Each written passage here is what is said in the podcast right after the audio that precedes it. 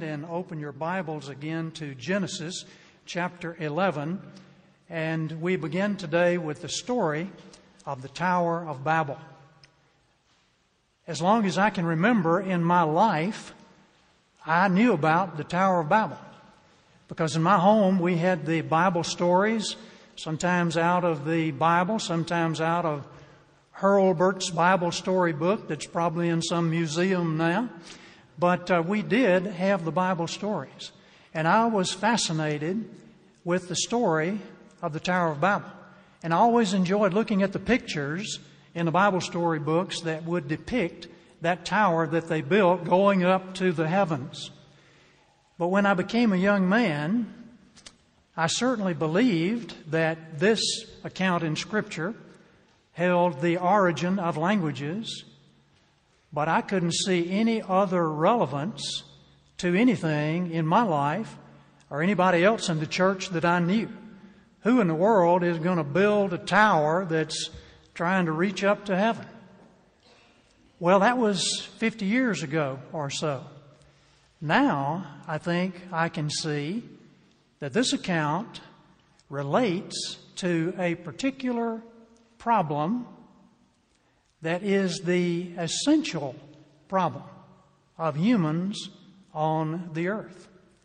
And it's something that I have to deal with every day, that you have to deal with, that we all have to deal with every day. It's a particular sin. And we want to identify that sin and see what we need to do about it. Now we've come to the close of the historical prologue of God's drama of redemption. You remember we used to have some hand motions. We've seen the creation, the fall, the flood, and the Tower of Babel. And in that prologue to God's work of redemption that He's going to be beginning soon through Abraham, in there we're kind of given the setting of what's happening. We're told about what part of the world it was in. We're given something of the, the names of the characters and the plot, man and God, and the descendants of man, and man has sinned against God and disobeyed. And then we see a little something of God's plan that's going to come in the end to rectify that problem. The seed of woman is going to bruise the serpent's head. So we know a good bit about the drama of redemption at this point. And if you have your Bible there, let's take a little review. In the first and second chapters, we had the creation. In chapter three, we had the fall of man. In chapter four, we had the first murder. And then in chapter five, we had a genealogy, the family of, excuse me, Adam's family record. And then in chapter six through nine, we had the flood of Noah. And then in chapter ten, we had another genealogy, a very unique genealogy, Noah's family record. Today, we have the Tower of Babel in chapter eleven, and the latter part of chapter eleven gives us a third genealogy, and it's Shem's family record. Now, our purpose today with genealogies is not to establish a complete chronology of everything that's going on there, but it is to show that there is a flow of history from one historical event to the next. So we have the creation and the fall, and then we have a genealogy, and then we come to the flood, and then we have a genealogy, and then we come to the Tower of Babel, these historical events interspersed by genealogies. And then we'll have another genealogy at the end of this chapter, and that will bring us right down to the days of Abraham. In Genesis, uh, excuse me, let's go over what we're going to look at for today before we go to that verse. We want to look at the unity these people desired to have there on the plains of Shinar, and then the uh, notoriety that they were seeking, and finally the accountability that uh, God requires of them. So in Genesis ten, we find the table of nations, and that is concluded with Genesis ten thirty-two. These are the families of the sons of Noah after their generations in their nations, and by these were the nations divided in the earth after the flood. Now, in this passage, Genesis ten, we see an account that is absolutely unique in all of ancient literature. Henry Morris quotes Doctor William F. Albright, who until his death in nineteen seventy-one was the leading authority of archaeology in the Near East. He is referring to comments on the Catalogue of Nations when he says, "This table of nations stands absolutely alone in ancient literature, without a remote parallel, even among the Greeks, where we find the closest approach to a distribution of peoples in genealogical framework. The Table of Nations remains an astonishingly accurate document." And so we have seen that everything in the Bible is accurate because God wrote it. There are a lot of things that we don't know or perhaps haven't discovered, but what we have discovered validates the Bible. Now keep in mind as we're studying here that Genesis chapter ten gives an overview of what is happening in families. So-and-so begets so-and-so and on down the line. Then in Genesis chapter eleven, where we see the Tower of Babel, that likely takes place somewhere in the context of Genesis ten. We don't know exactly when that happened, but we're going to see the names of some people that uh, we believe would have had something to do with the Tower of Babel. It's interesting that even in the time of Christ, on the Day of Atonement, seventy bullocks were sacrificed for the seventy nations of the world that the Jews drew out of Genesis ten. That's what they believed. Now, seventy was a very important number, significant number to the Jews. There were seventy nations there from Genesis ten. seventy is the natural lifespan in Psalm ninety, three score and ten. In Genesis forty-six twenty-seven, we see there were seventy souls that came with Jacob down to Egypt. The Babylonian captivity lasted seventy years. The number seventy shows up in the translation of the Hebrew Bible into the Greek for the seventy nations of the world, supposedly completed in seventy days by seventy scholars and called the Septuagint, which in Latin means seventy. And the abbreviation would be the Roman numerals L X X seventy. And that's just scratching the surface of the use of the number seventy in the Bible. But the Jews thought that a Messiah would come and gather in all the seventy nations that are identified here. And that's exactly what has happened. But we're a part of the gathering in process, as we heard in First Light this morning. Now we come to the desire for unity. Nothing wrong with that. In fact, unity is a pretty good thing in a family, in a church, in the workplace, wherever it may be. There was something very different about the people in Noah's day than people today. Were they more sinful than we are? Well, no. They all had one language. Genesis eleven one, and the whole earth was of one language and one speech. That means they all used the same words. Now imagine how the same language would facilitate business, industry, travel all over the world. That would really be a good thing in terms of the world's objectives and making profit and all that sort of thing.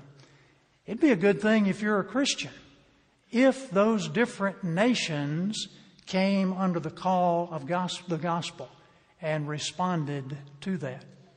And one day Christ will rule, and there will be one world where everybody is serving Christ. Well, the ability to communicate really helps people to feel that they are understood and that they are understanding others. So communication would be a key factor. If it's in a marriage, if it's in a family, certainly if it's in a church, if it's in your business, communication is going to be key. And if you don't have communication, probably some troubles will surface that'll be difficult to deal with unless communication is reestablished. We love communication in this church.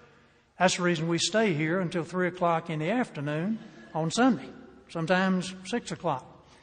And fellowship is great, and that is a good thing. We're all speaking the same language in the sense that we're all seeking to serve Christ. Well, today we're seeing something in our world that would be a total paradigm shift from a former day. And it's a trend toward globalization. The trend is coming concurrently from public schools, churches, transnational corporations, the federal government, and the United Nations. Here is an article, "The Very Large Church, New Rules for Leaders," by Lyle E. Schaller. Actually, he's written a book, and this is an excerpt. This book was written for those congregational leaders, both volunteer and paid staff, who recognize that their old rule book is obsolete and who are eager to learn how to participate effectively in the very large church game on a playing field that is defined by the culture, the societal context, clearly defined expectations, a theological belief system, a passion for evangelism, a high level of competence, creativity, innovation, and a new and different set of rules. That sounds kind of like the early disciples, doesn't it? Competence, creativity, innovation. Those guys couldn't get it right at all. But the Holy Spirit came upon them, and then they had power, and they turned the world upside down. Now, you notice here how there are some good things mixed in with some other things. The Bible is our rule book, and God has given us that, and there may be some new ideas that we can come up with, but we'd better be careful, because what God has given us is intended for all people, all over the world, at all times. And we have to adapt that, not to the culture, but to our own individual lives that need to be transformed. We adapt our lives to the Scripture and not the Scripture to our lives. Well, it's interesting that that's happening in our day, and that was the same thing that was happening back in the days of the Tower of Babel. Now, again, it would be great if everybody embraced the gospel of Christ, and that would be the effort of our missionary work. But when it's just the world, and the world has a lot of good ideas, some that are just lifted out of Christianity, but when it's the world, the world appeals to my natural affections. And that means that I'm going to be going in a direction against God, against His law, essentially, that is written in the heart of every person. I'm amazed I hadn't heard the lesson that we had in First Light, but it really relates to what we're talking about now. God's law is written in the heart of every person. We don't even live up to the law that we have inside. Everybody has their own natural, sinful proclivities, and there's something about that. When I'm getting ready to do something, if I'm getting ready to do something that is not what it ought to be, and I can think of some times in my life when I was much younger that that seemed to pop up occasionally, but if I were getting ready to do something that wasn't quite right, and I knew that it wouldn't be pleasing to my parents and probably wouldn't be pleasing to God, it would really help my feelings if I could get everybody to come along with me. Because if everybody's doing it, then that adds a little bit of acceptability and a little bit uh, of salve to my conscience. If everybody's doing it, it must be okay. And we're seeing that in our culture today, even among Christians. We want to be careful that we come back to the Scripture and we follow what God has given us so that we can be a part of that faithful remnant, even as were the descendants of Shem. Not everybody was going along with this uh, desire that we'll talk about. There were some who were faithful. And we want to be those who are faithful to God and to His Word, no matter what anybody else may think on the face of the earth. Now we come down to the notoriety section, and we go to verse two. It came about as they journeyed east, they found a plain in the land of Shinar, and they settled there. When they came to the beautiful and fertile Tigris-Euphrates plain, with the beautiful mountains in the distance, they said, "This is the place where we need to settle down. We need to do some things here, and we don't want anybody bailing out on us, so we have an idea of how we can keep everybody on board." And that's where we're going. In verse four, they said, "Come, let us build for ourselves a city and a tower whose top will reach into heaven. And let us make for ourselves a name, lest we be scattered abroad over the face of the whole earth." So, most of humanity is there, gathered in the plains of Shinar, to construct a city which is the very antithesis of what God has told them to do. Multiply and fill the earth. And then after the flood, replenish the earth.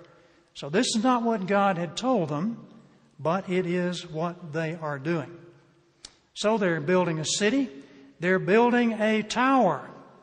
There is one artist's depiction of the tower. Now, I think this would probably be sometime after the language differentiation had come, and you can see the tower is in a kind of a state of poor repair right there in the middle, and things are kind of winding down as it does eventually with all of man's enterprise. Notice the gentleman down in the lower left-hand corner. You can see some people there. Some are bowing down to the king or the leader, and we'll get to him in just a little bit later here. Why did they want to build a city? Well, their goal was security. Why did they want to build a tower? Well, they wanted people to be able to look at that and say, "Wow, you all built that? Well, I can't believe it." The praise of men, I believe. Now, God says He is our security, and only God gets the praise. So we have to be very careful that we give Him the praise in everything. How are they going to do it? They said one to another in verse three, "Come, let us make bricks and burn them thoroughly." And they used brick for stone, and they used tar or bitumen, in some translations, for mortar. The ruins of some of these structures are standing today. And if you go to Iraq, to the city of Ur, you can see a ziggurat that is built out of those same type of brick that has lasted all these years. The climate kind of agrees with that kind of construction. So these folks didn't have a lot of stone to build out of, but they had creativity. And that's how they built the place. They wanted unity in the midst of their autonomy, independent from God. They wanted a name that would bring fame and the praise of men. What they didn't want was to be scattered over the face of the earth as God had told them to be. What are the two basic sins that have plagued mankind ever since Eve succumbed to the temptation in the Garden of Eden? I would suggest to you that it is pride and unbelief. Pride and unbelief. It all begins with pride, an unwillingness to subject myself to God's rules of faith, to subject my intellect to God's rules of faith. Well, well, I just can't understand how God could do that, so because I don't understand it, it didn't happen the way God said that it happened. That's nothing but pride. Now, what does that sound like? I really don't need anybody else telling me how to run my life. I think I pretty much know what's good for me. I don't believe my attitude or what I'm doing is any, of any great concern to God. Look out with that kind of attitude. Now, we've seen what happened when people started thinking like that, even back in the days of Noah. But here's the question. Could pride and unbelief affect Christians today? Pride and unbelief. And the answer is yes. And I think I can tell you how Satan will tempt you in that area every day.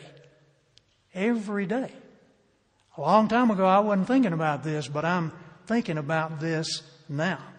I trust that you are learning not to chafe against God's providence.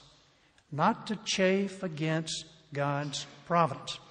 Consider what Puritan pastor John Flavel has said back in the sixteen hundreds.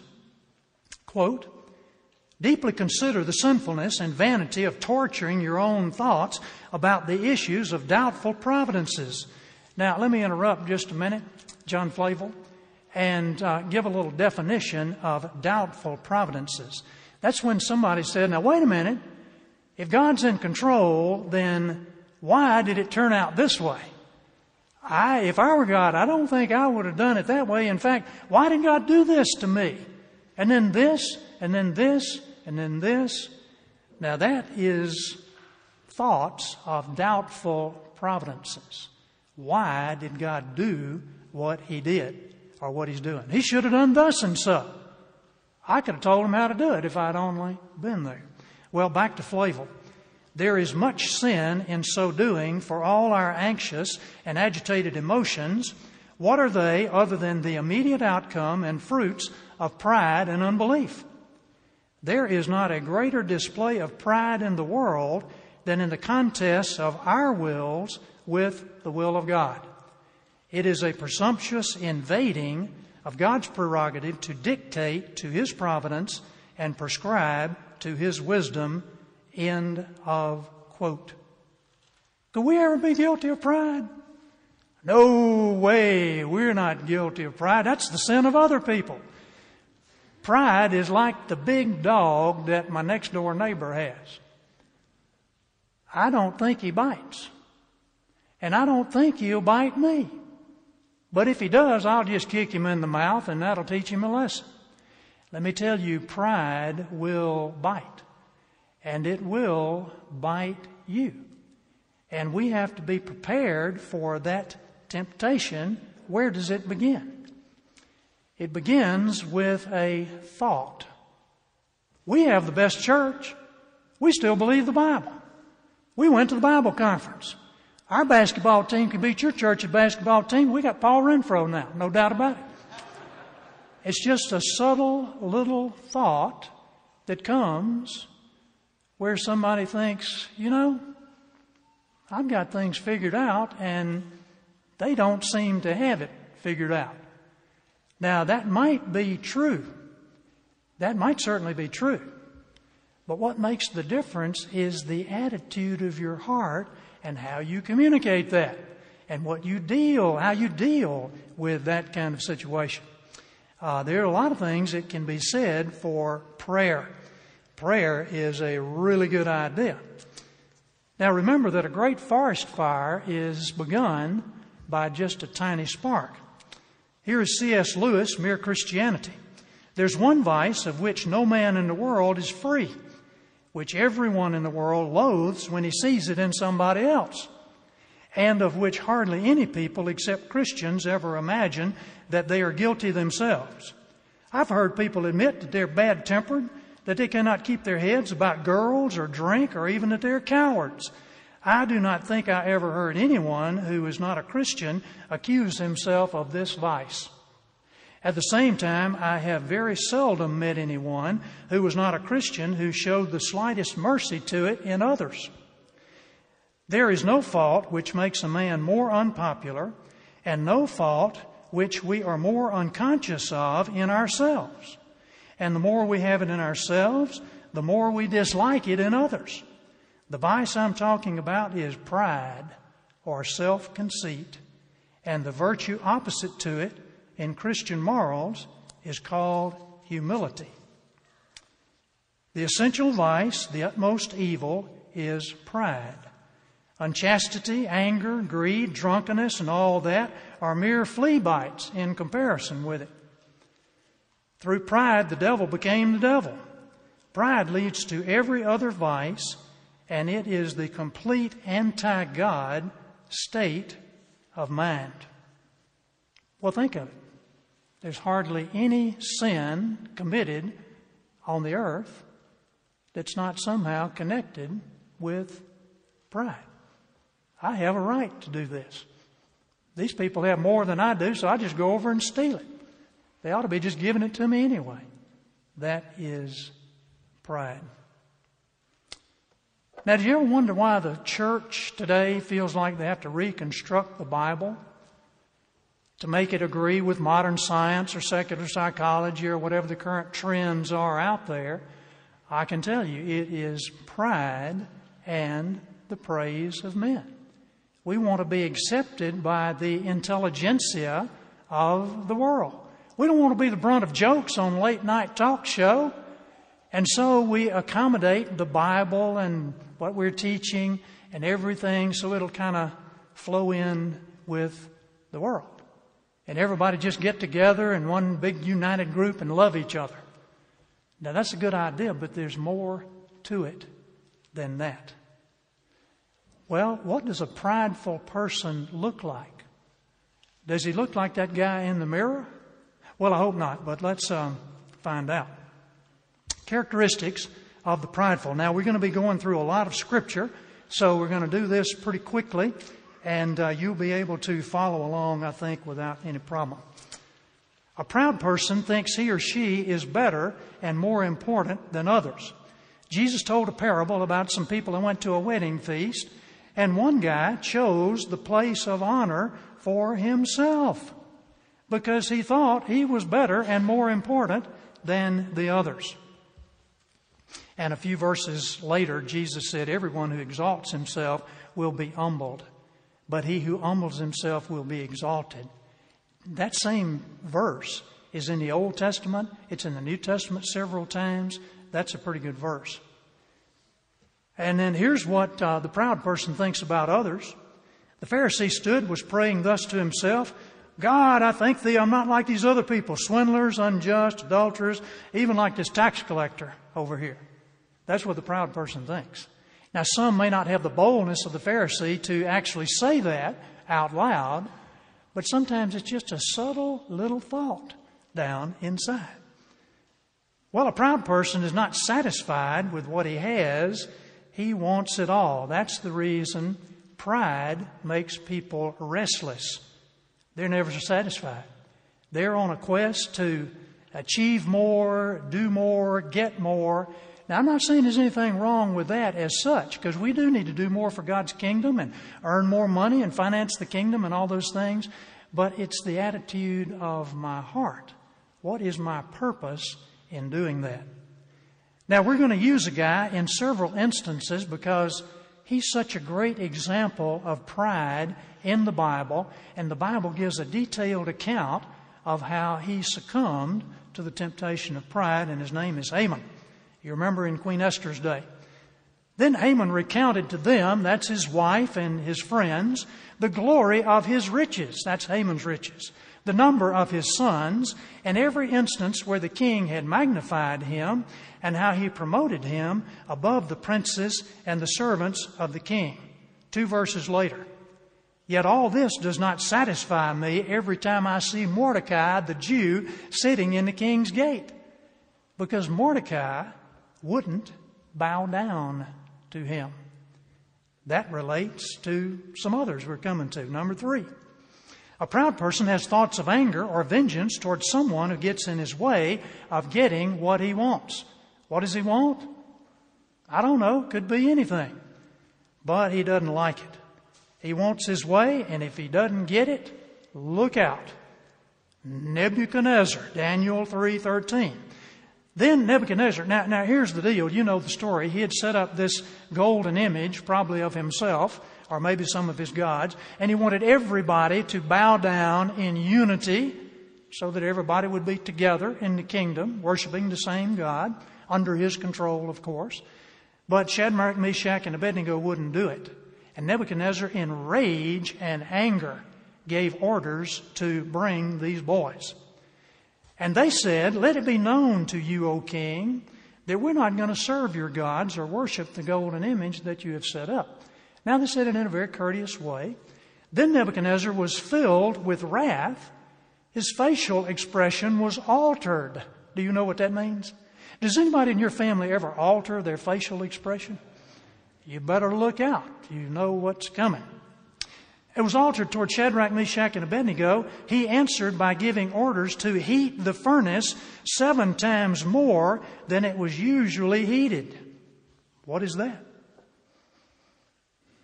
Well, as his temperature is rising, he wants to punish these people. He wants to really give it to them. This is, this is vengeance on these guys because they didn't do what he said they ought to do. Well, if he can't get his way, a proud person's anger and bitterness begins to spill over on others. And kind of like the Tower of Babel guys, he wants everybody to get on board with him. So he'll be soliciting for some support in what he's doing. Listen to this back in Esther.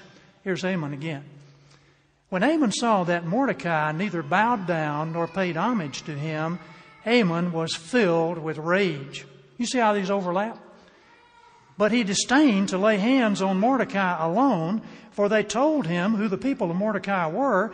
Therefore, Haman sought to destroy all the Jews, the people of Mordecai, who were throughout, throughout the whole kingdom of Ahasuerus. Is that crazy or what? Just because of his anger toward Mordecai, he's going to kill the whole bunch, the entire nation. What's going on here? He could have made them slaves, and it would have been of some benefit to himself and to the king. But no, he's going to kill them because he is angry. He is bitter, and he wants them to have what's coming to them, and that's what he thinks they should have. Number five, since he thinks that he's better than others, he or she becomes susceptible to wrong thinking and crazy ideas like we just saw. But here's another guy. You've heard of King Hezekiah, uh, excuse me, King Uzziah. King Uzziah, when he became strong, his heart was so proud that he acted corruptly. And he was unfaithful to the Lord his God. And he entered the temple to burn incense on the altar of incense. Now, if you were Jewish, that is a crazy idea. The king does the work of the king. The priest, only the priest, because they've been ordained by God, can do the work of sacrifice and taking care of the altar and the incense and everything. But the king says, I think I want to go in there and see what's happening inside that Holy of Holies. I don't know how far he planned to go. But he had the censer of incense in his hand, and Azariah the priest entered after him with eighty priests of the Lord, valiant men, and they opposed Uzziah the king. What do you think he's going to say? Oh, I understand. Thanks for pointing that out. I, I don't want to get in any trouble here and violate God's word. No, that's not what he's going to say. Uzziah, with the censer in his hand for burning incense, was enraged. And while he was enraged with the priest, the leprosy broke out on his forehead before the priest in the house of the Lord. Now, he was known as a good king. He was a king who believed in God. But he got this crazy idea that came out of the attitude of his heart that I'm not only going to be the king, I'm going to be, I'm going to be the priest, I'll probably be a prophet by next week. Number six, a proud person begins thinking that he or she deserves preferential treatment from others. Haman again. Haman came in and the king said to him, what's to be done for the man whom the king desires to honor? Haman said to himself, who would the king desire to honor more than me? And he thinks of a pretty good idea, and the king says, hey, do that for Mordecai. That must have been a great letdown. The proud person will at some point be brought low. Jezebel, Goliath, Belshazzar, Lucifer himself, Nebuchadnezzar. The Bible gives many examples of this sin. And in Proverbs twenty-nine twenty-three, it says, a man's pride shall bring him low, but honor shall uphold the humble in spirit. What does God use to humble a proud person? He often uses adversity in order to shake out our self-sufficiency and our pride. I'm not saying that he always uses adversity for that purpose. There are other purposes in adversity. But that's the thing I need to do first is examine my heart. See if there's some pride there. Pride in the heart minus wisdom in the head equals foolish words in the mouth.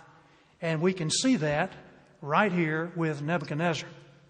All this happened to Nebuchadnezzar the king. Twelve months later, he was walking on the roof of the royal palace of Babylon. The king reflected and said, "Is this not Babylon the Great, which I myself has built, have built as a royal residence by the might of my power and for the glory of my majesty?" While the word was in the king's mouth, a voice came from heaven saying, "King Nebuchadnezzar, to you it is declared, sovereignty has been removed from you. And you'll be driven away from mankind, and your dwelling place will be with the beasts of the field. You will be given grass to eat like cattle." A rare case of clinical lycanthropy. He thinks he's an animal, and he's out there in the pasture with the cows.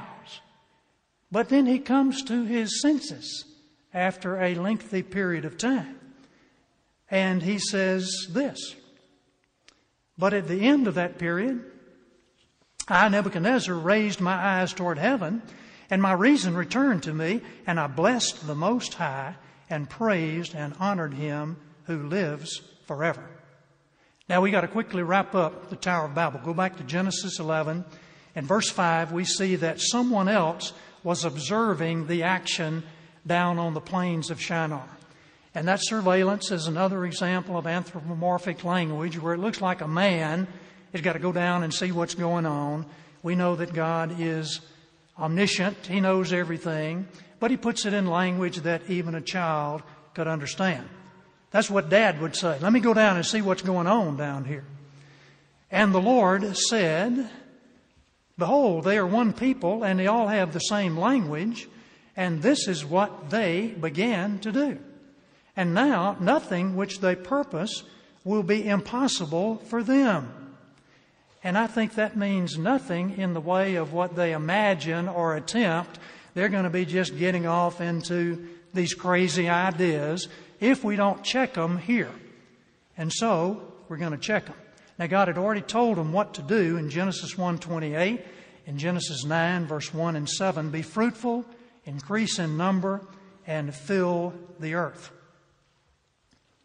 There is a man mentioned in Genesis ten who is connected in extra-biblical ideas with the Tower of Babel. Josephus, the Jewish historian, says this is the guy. His name is Nimrod.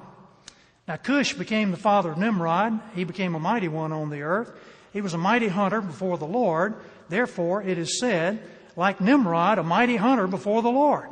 And the beginning of his kingdom was Babel and Erech and Akkad and Calneh in the land of Shinar. In verse eleven, Uh, if you have a modern translation, it will say he built Nineveh also. So this guy was what we would call a mover and a shaker, this Nimrod, the great-grandson of Moses, uh, excuse me, of Noah. Now, we have in our church Jacobs, and we have Davids, and we have Pauls, and we have Stephens. But I don't think we have any Nimrods. If we do, let me know. Nimrod means rebel. That's what the name means. And we're not talking about good rebels like the Ole Miss rebels. Uh, we're talking about a bad guy. This was probably the first tyrant dictator in the Scripture. We're not told a lot about him, but we see that he's a mighty hunter. And a lot of Bible scholars believe that he was a hunter of men instead of a hunter of animals. And we do see that same term used in the Scripture, First Samuel twenty-four, eleven and twelve, Jeremiah sixteen, sixteen. You can think about Saul hunting down David. So it may have been that uh, he was hunting for guys that uh, had opposed him or didn't want to be on his team, whatever. But it says he was a mighty hunter before the Lord. I think that means that he made no secret about his actions. He was flaunting what he was doing in the face of God. You might say, instead of before the Lord, you might say, in the face of God. He was in your face. This was high-handed rebellion, I believe. And, of course, all the people followed him. But so much for autonomy. Because in a dictatorship, the only one that has any autonomy would be the dictator. And maybe some of his cronies would have a little bit. Josephus wrote that um, Nimrod purposed to build a tower too high for the water to reach. You remember the flood Well, Nimrod wants to escape the flood, so he builds a tower nine miles high. I don't think that's the case. I think it's probably a tower that has religious significance, and maybe it's not so much for people to go up to God as it is for God, the gods, to come down to the people. The tower builders forgot something. Whatever you do then, whether you eat or drink, do all to the glory of God. From the New Testament, First Corinthians ten thirty-one. Now let's wrap up this last section quickly. Accountability. We are all accountable to God. What did God decide to do? Verse seven, let us go down and confuse their language that they may not understand one another's speech. Notice the reference to the Trinity there. Let us go down. Babel means confusion. In verse nine, the name of the city is connected with the Hebrew verb balal, which means to confuse, to mix, to mingle. In the Old Testament, Babel was connected with the city of Babylon. And that was a kind of a symbol of this world that is against God. You can read about that in Revelation seventeen and eighteen. Now we understand from the New Testament that God's not the author of confusion. He is the author, rather, of peace. First Corinthians fourteen thirty-three. So God changed the language. And then we go back to verse nine. And that gives a description of what happened. And the Lord scattered them abroad over the face of the whole earth. What he told them to do all along, he said, hey, let me give you a little help. Can you imagine if you're on the workplace and all of a sudden the guy next to you is speaking in some Yugoslavian or whatever it might be, and you think he's just um, kidding you or making fun. And I imagine there were a lot of disagreements that broke out on that day. And finally started wandering around to see if he could find anybody else that is speaking the same words that he's speaking.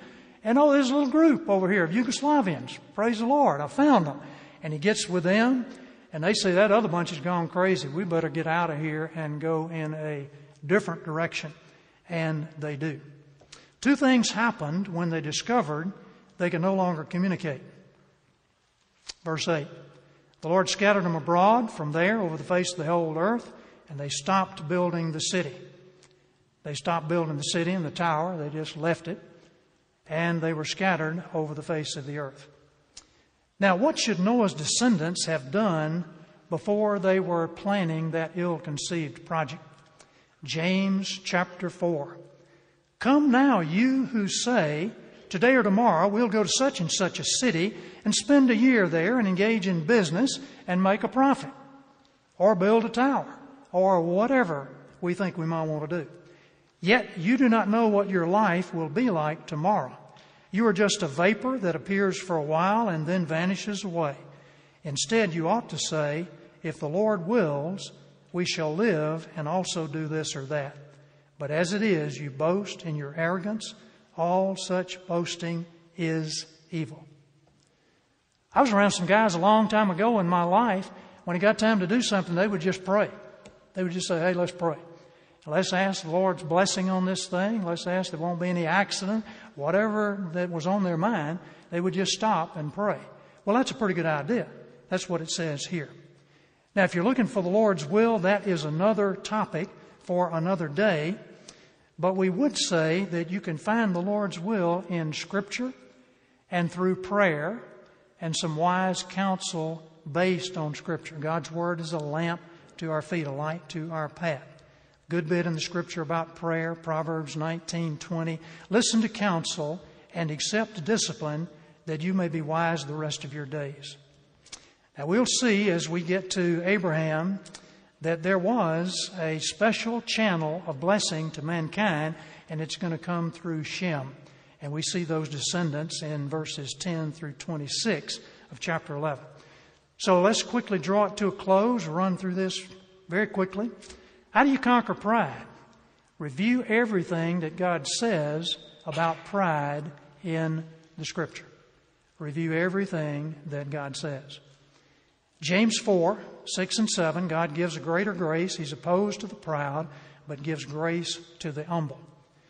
Now, most people would be thinking, hey, I don't need this about pride. That's the other people, so you wouldn't be looking for the verses on pride. But if you're in the Bible, they're going to keep popping up. So I would say be in there and you'll get the message from God. James four, six through eight, we're familiar with that. Submit yourself to God, draw near to God, He will draw near to you. Humble yourself in the presence of God and He will exalt you. Number two, schedule regular times to get alone with the Lord and ask Him to search your heart. Search me, O God, and know my heart. Try me and know my thoughts, and see if there be any wicked way in me, and lead me in the way everlasting. Hey, number three is a good one. It has some other benefits too. See yourself as a servant and begin to serve others with a good attitude. You can do that right in the home as you prepare for marriage and the rest of your life. Jesus said, "For who is greater, the one who reclines at the table, the one who serves the table? Is it not the one who reclines at the table?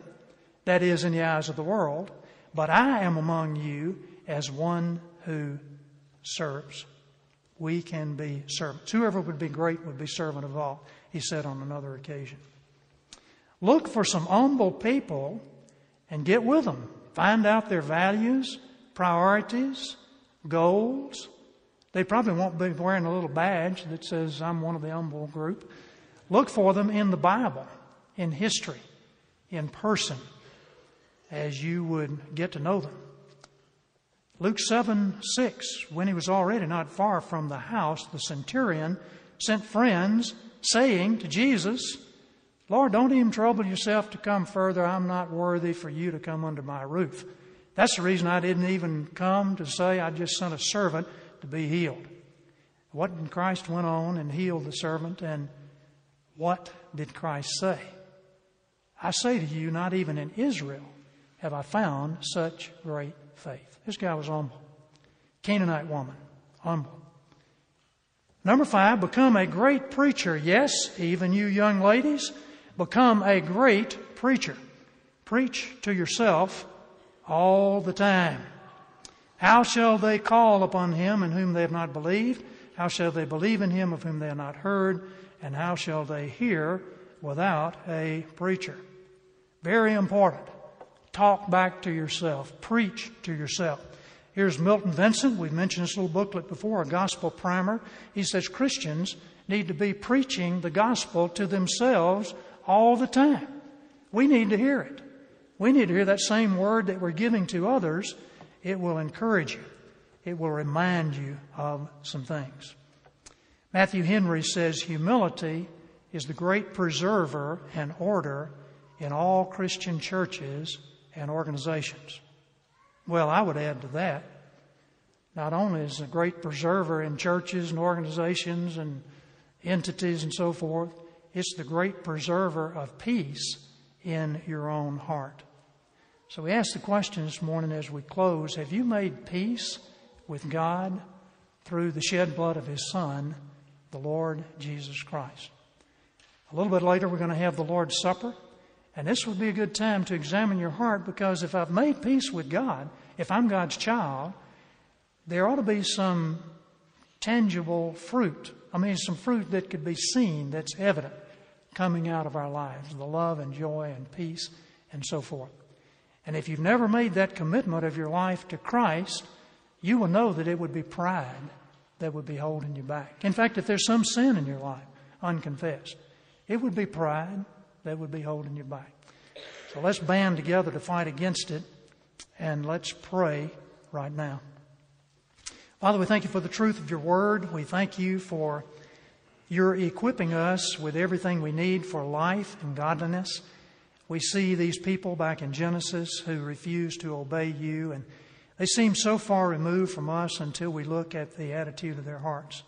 And then we see that it's the same type of thing that we deal with all the time. I pray if there's someone here today that doesn't know You, that this would be the time that they might come to You in true repentance and saving faith.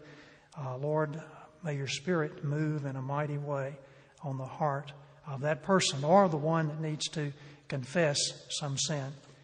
And we ask all these things in Christ's name and for His sake. Amen.